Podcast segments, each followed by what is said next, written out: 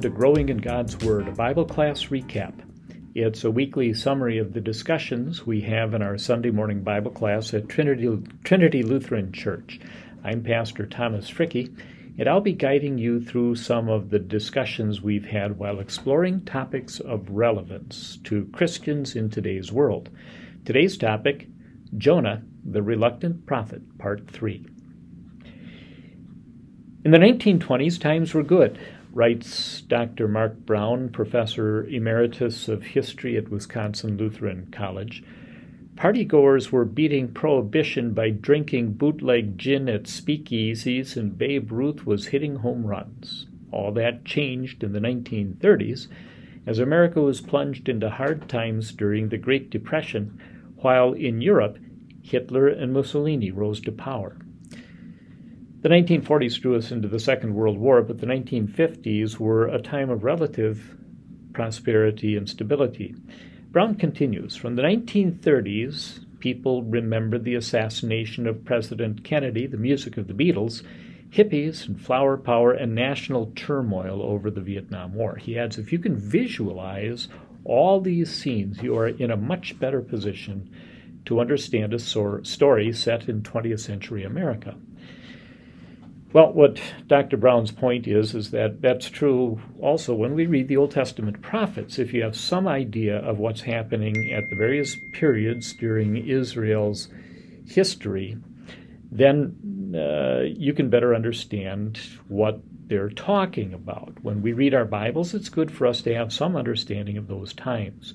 An understanding of the historical background of Jonah's day is going to help us to understand a little bit more of the book of Jonah. He served as a prophet during the long reign of King Jeroboam the Second. This was about seven ninety-three until seven fifty-two B C. He served in the northern kingdom of Israel. Jeroboam restored the boundaries of Israel from Lebo Hamath to the Dead Sea, according to Second Kings chapter fourteen. And meanwhile, in the southern kingdom, in Judah, Azariah, also known as Uzziah, enjoyed a long and prosperous rule too. Both Israel and Judah were enjoying a time of political stability and economic prosperity. Assyria, on the other hand, is a, a ruthless, dominant world superpower. Nineveh is its capital city. But during Jonah's lifetime, Assyria was experiencing some internal divisions, and this left the country's leaders too preoccupied at home to be able to threaten Israel and Judah. Jonah lived during the eighth century before Christ, the seven hundreds before Christ, a contemporary of the great prophets Amos, Hosea, Micah, and Isaiah. And so today what we'd like to do is take a closer look at this century. And as we do so, you may be surprised to find that there are a number of similarities to our own day. So, as we're thinking about this, how would you compare or characterize each of the decades that uh, uh, we we had in uh, American history? What do you, what do you think of with the nineteen twenties, the nineteen forties, the nineteen sixties, and the nineteen eighties? Uh, we, we asked this question to the group on Sunday morning. People did not rem- remember anything directly from the nineteen forties, um, or a lot of people did not, but some Uh, said, you know, this was the time of World War Two. Um, a lot of us uh, grew up uh, a little bit later, but we were deeply influenced by the culture that uh, is recalled what happened uh, during World War Two, the rationing, and uh, family members who had gone off to war. In the nineteen sixties, people remembered, of course, the Vietnam War, the hippie era, the Beatles, uh, psychedelic drugs, uh, moon landing. Uh, the moon landing was uh, kind of the, the, the capstone of the space age during the nineteen sixties, and the excitement over uh, the kind of space exploration that was taking place. Uh, it was kind of the heyday um, uh, still of uh, Major League Baseball, and uh, maybe also uh, N F L football was coming into its own during the sixties. And of course, there were race riots that also took place during that time as people were migrating from the South during the Civil Rights era. Uh, people remembered the assassinations of John F. Kennedy, Robert Kennedy and Martin Luther King, Junior In the nineteen eighties, uh, people remembered the, the blow-dried hair, uh, Bill Cosby, The Cosby Show, The Challenger Disaster, um, the explosion of the Space Shuttle uh, in nineteen eighty-six, Ronald Reagan uh, saying, "Mister Gorbachev, tear down this wall," and uh, the Iran hostage uh, deal. And it was also the decade of uh, the the AIDS crisis. It was a time that affected the church. This is about the time when most congregations started to begin to offer an alternative to the common cup in communion. So uh, let's take a look at some of the Bible passages that are pertinent to, to us uh, in talking about the prophets of this era. From Amos chapter four, Amos says, uh, hear this, hear this word, you cows of Bashan on Mount Samaria, you women who oppress the poor and crush the needy, and say to your husbands, bring us some drinks. The sovereign Lord has sworn by his holiness, the time will surely come when you will be taken away with hooks, the last of you with fish hooks. You will each go straight out through the breaches in the wall, and you will be cast out toward Harmon, declares the Lord. Go to Bethel and sin. Go to Gilgal and sin yet more. Bring your sacrifices every morning, your tithes every three years. Burn leavened bread as a thank offering and brag about your free will offerings. Boast about them, you Israelites, for this is what you love to do, declares the sovereign Lord. And you can tell that this portion of Amos's book is dripping with sarcasm. In chapter five, uh, the prophet speaking in behalf of the Lord says, I hate, I despise your religious festivals. Your assemblies are a stench to me. Even though you bring me burnt offerings and grain offerings, I will not accept them. And he goes on from there. And he says, but let justice roll on like a river, righteousness like a never-failing stream. Uh, according to Amos, what's happening here is that the wealthier people of Israel are treating the poor like dirt, and they're doing so, and then going to church and acting as if everything was fine and their lives were good and upright. The Lord had commanded the people to come to the temple for worship and to offer their sacrifices there, and now he says he hates their assemblies, that he's not going to accept their offerings. They're, they're shallow, they're hypocritical, this is not true worship. Uh, what I think we learn from all of this is what God wants is not just an external, uh, surface kind of religiosity when we gather together for worship. What he wants is our heart, and that takes true repentance and acknowledgement that we have not lived up to what the Lord expects of us as his believers, and then to, to leave with repentant hearts, um, with the joy of God's forgiveness and a determination to share the Savior's love with other people. And that's not happening during the time of the prophet Amos among the people. Jesus commissioned his disciples to go into all the world and preach the, the good news, the gospel. Uh, some might argue he, he told them, uh, preach the good news to every creature, don't don't go and care for the poor. And th- there may be some legitimacy to saying that the gospel message that Jesus is the Savior of the world is predominant in what we want to share with the world. And yet at the same time, being compassionate toward people in need is not something that, that Jesus is opposed to. Um, and in fact, in many cases, Uh, helping out people who are in some kind of physical need opens the door for the message of the gospel and is a very attractive thing for people who who simply want to know that there is a God who loves them. Well, we're the face of the Lord to our neighbor here in this world. And so it's important to care for the poor. It's part of the fifth commandment that God has given to us as well. In Isaiah chapter three, the Lord says, the women of Zion are haughty, walking along with outstretched necks, flirting with their eyes, strutting along with swaying hips, with ornament, ornaments jingling on their ankles. Therefore the Lord will bring sores on the heads of the women of Zion. The Lord will make their scalps bald. In that day the Lord will snatch away their finery, the bangles and the headbands and the crescent necklaces, the earrings and the breast bracelets and veils, the headdresses and anklets and sashes, And, and he goes on from there that the Lord is going to be removing these things. And uh, so what, what do you think of the behavior of Israel's women as described by Isaiah? Uh, it, it's really about show. It's about pleasure. It's about um, uh, external attractiveness, uh, flirtiness, and, and sexuality. Um, but what the Lord actually says is this. We, we read this portion of uh, First Peter in the New Testament, where Peter says, your beauty should not come from outward adornment, such as elaborate hairstyles and the wearing of gold jewelry or fine clothes. Rather, it should be that of your inner self, the unfading beauty of a gentle and quiet spirit, which is of great worth in God's sight. So what, what Peter is saying here is that inner beauty is much better.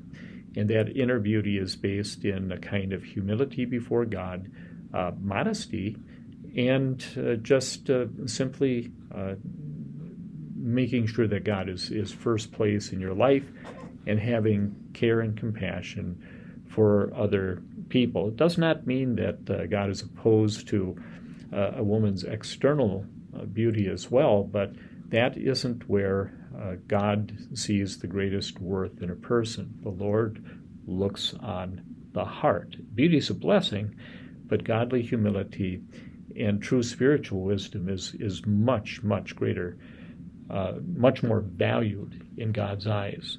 We read from the book of Hosea. Hear the word of the Lord, you Israelites. So we've heard from Amos, we've heard from Isaiah. Now we see what Hosea says.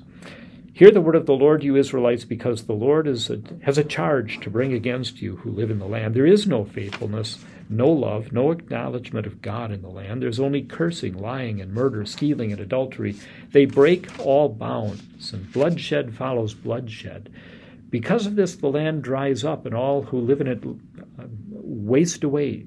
The beasts of the field, the birds of the sky, and the fish in the sea are swept away. You stumble day and night, and the prophets stumble with you. So it's not just the people, it is the prophets who are going along with them now. So the false prophets. And then uh, Hosea continues, because you have rejected knowledge, I also reject you as my priests. He's speaking to the priests here. Because you have ignored the law of your God, I will ignore your children. The more priests there were, the more they sinned against me. They exchanged their glorious God for something disgraceful. They feed on the sins of my people and relish their wickedness, and it will be like, like people, like priests. Um, and continuing from there, a spirit of prostitution leads them astray. They are unfaithful to their God. Well, what Hosea is saying here is that uh, even Israel's religious leaders are failing God and the people. They've broken God's commandments. They've been very poor spiritual leaders. They're empty from a spiritual point of view. We can see a lot of this happening in our world today. I mean, the time was when in the Lutheran Church, uh, the American Lutheran Church, uh, a, a, a A document was accepted that um, sort of compromised uh, the strength of the synod's former testimony to the inerrancy, uh, the truthfulness of the Bible, God's Word. And as the sort of the, the, the tip of the wedge uh, got into um, uh, got into the, the, the church there, with that, that document, which I believe was accepted in the nineteen sixties, um, the Bible was spoken of as inspired. You could read that statement properly and understand every word is true, and yet at the same time it opened the door for people to say, I, I there are parts of God's Word that I don't think speak to me or to our world here today. Uh, inspired, but not without error. Human error could have crept into the Word of God. Well, what that does is that it puts human beings in a position of judgment over against God Himself and what the Lord Himself has, has said. We also think in today's world of those who promote a kind of a health and wealth gospel. If you do this, then God is going to bless you and reward you by giving you this. Of course, that ignores a good deal of what the Lord tells us in his word. Some of the most godly examples of believing piety, uh, the, the piety that God values the most, are very, very poor people. We think of the uh, poor Lazarus, the beggar, at uh, the home of an unnamed rich man in the story that Jesus told, or the poor widow who gave her two copper coins to the temple treasury and trusted in the Lord, that she had great faith, Jesus says. So uh, Israel's religious leaders were failing God and the people. Uh, wealth, we should talk about this for a little bit, can be a blessing. Some ways wealth can also be a problem. It helps the church to be able to do things. But, you know, once wealth becomes a goal in itself rather than Uh, being a means by which the goals of the kingdom of God are able to be achieved, then then that wealth has become a curse for us. And it's a good thing for us to to recognize that um, uh, we we be good stewards. We need to be good stewards of what it is that God has given to us. But uh, money, wealth, is not the be-all and end-all for our lives personally and individually as Christians, nor for as our collective life as a Christian congregation. Along those lines, I mean, we have a nice church building here at Trinity. It's not a soaring cathedral, but it is nice. Um, our worship service, our services, I think, are pleasant and well done, but rather ordinary um, in, in a lot of ways, nothing all that fancy or flashy. Some churches have a contemporary style of worship. Others cultivate a more elaborate sense of tradition and ritual in their worship. Uh, so what do we think about all of these things? Uh, what role does beauty play in architecture, in worship style, in uh, the kinds of things that we have in the interior of our church buildings? Um, what about uh, different styles of worship and music? And the, the, I think the, the, the, the simple point that we want to make here is that artistic beauty is something that is um, has a ministerial use in the church, not magisterial uh, position. Um, in other words, it is to serve the worship of the people and the goal of worship, which is um, listening to and connecting to the Lord our God. Um, not a magisterial, in other words, being the thing that controls everything else, okay?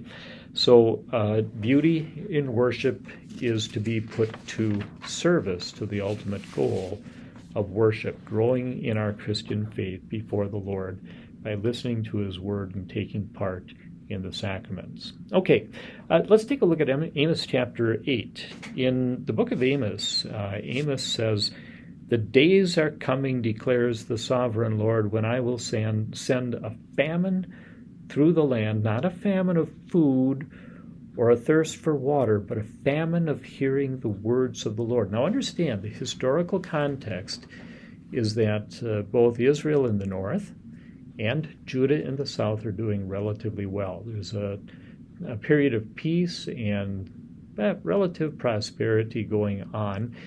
And uh, the people are not disturbed by a lot of different kinds of problems and disruptions. But Amos is saying there's going to be a famine of hearing the word of God. Can you think of a worse judgment on God's people? Uh, a famine of hearing the word, uh, where the people are not going to have the opportunity to hear that word. And sadly, that day did come. Um, you think about how the people were carried off into captivity uh, when the Assyrians came in and uh, devastated the northern kingdom, or uh, after that time when the Babylonians came in and uh, carried off the people of Judah into captivity in Babylon, a famine of hearing the word of the Lord. Is that happening today? That's a good question. We spent some time talking about this in our Bible study on Sunday morning. Uh, it, you know, since the time of COVID, uh, people have not been present in worship.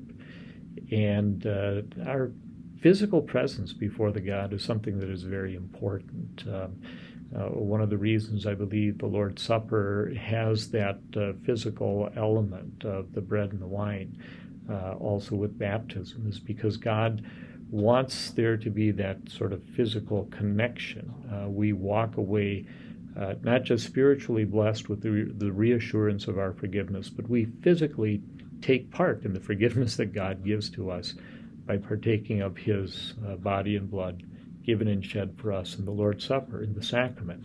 Uh, it's a beautiful thing, but we're not having as many, we're not seeing as many people in our worship services as we did even five years ago, let alone twenty-five or thirty-five years ago. And it is disturbing to, to see that. Some of that is due to demographics.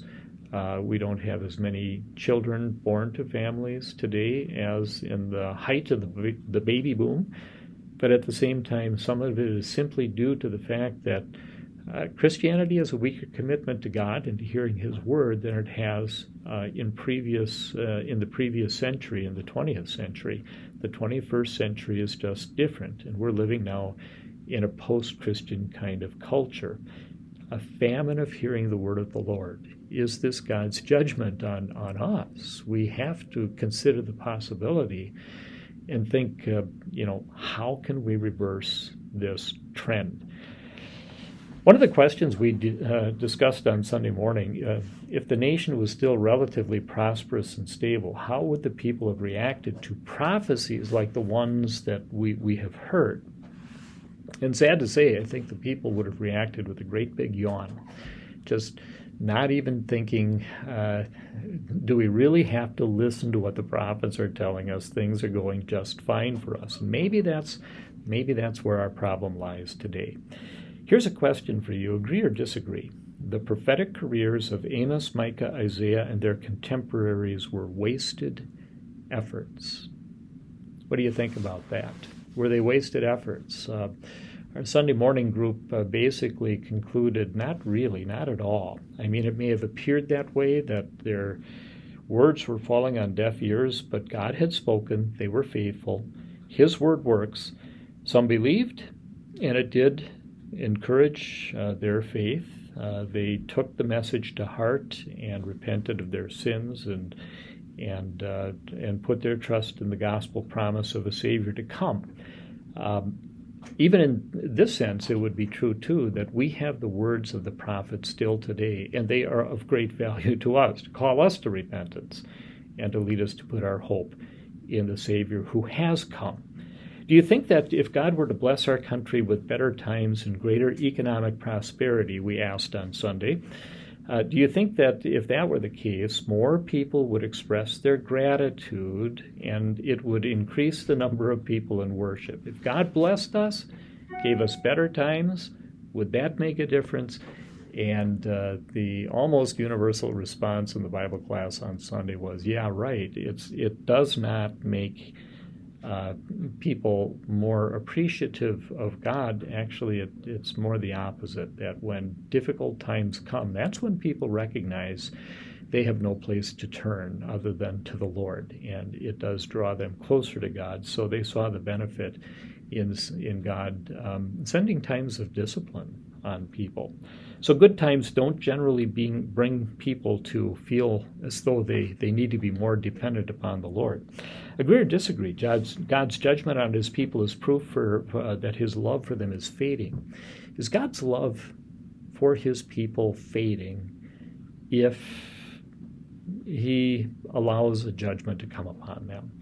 Well, the answer to that question is, uh, I don't know, it's not necessarily Uh, that God's love is fading. In fact, sometimes discipline, stern discipline, is the evidence of love. God is allowing difficult times to happen because he cares about the people. And we need to recognize that in our own lives. Uh, I think sometimes people feel that if a lot of things are going wrong in my life, God must not love me. Well, it may be exactly the opposite. Um, it may be that, no, these things are happening because God knows that this is good. He knows I can withstand it. Or he knows that the way I handle what's happening in my life is going to provide a powerful testimony to people who are watching. And these are all things for us always to be keeping in mind. How about this one? Uh, agree or disagree, the number of active members in a Christian congregation is a good way to judge the faithfulness of its called servants, its pastors or teachers. And our Bible class on Sunday morning immediately saw that, no, no, no, no. Um, the number of people in church could be uh, maybe a judge as to whether or not uh, it's called workers are faithful, if there is some turmoil that's caused because of a scandal in the on the part of somebody in a leadership position or whatever. But usually not. Look at the uh, the ministry of Jesus. Um, he was completely faithful in all that he did, and how did it end up? It, it ended up almost as if uh, there was hardly any evidence of the fact that Jesus was speaking the word of God, and it, it touched people's hearts. Not until after his death and his resurrection. And then everything Uh, began to uh, bear fruit. Uh, the, the law worked in people's hearts, the gospel message of our Savior's forgiveness through his life given for us and uh, his resurrection from the grave. Uh, it, it ended up uh, taking root and bearing tremendous fruit.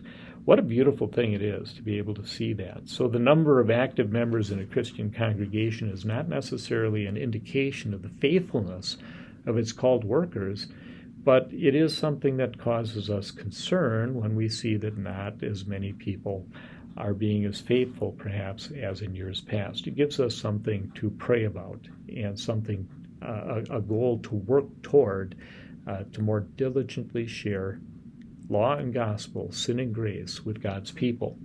So after being patient for hundreds of years, God's judgment would finally come. The Lord was going to use Assyria as his tool of judgment in the eighth century B C to remove the northern kingdom, Israel, and scatter the people from the land. That message made prophets like Amos, Isaiah, and Micah unpopular with many of their fellow Israelites. And we'll pick this up next week. So that's our conclusion um, with uh, to growing in God's Word um, this week, our Bible class recap. Thank you for listening. With a pancake breakfast that's happening this coming weekend, we will not have a Bible study, a Sunday morning Bible study this weekend. Uh, the breakfast is going to help support the seventh and eighth grade class trip to Martin Luther College, to the Mall of America, the Wisconsin State Capitol, Luther Prep School, and Wisconsin Dells. So we'll see you in two weeks as we continue our look at the book of Jonah, chapter two. Sunday morning Bible study meets in the Commons at nine fifteen. We'd love to see you there. Come and join us. Until then, keep on growing in God's Word.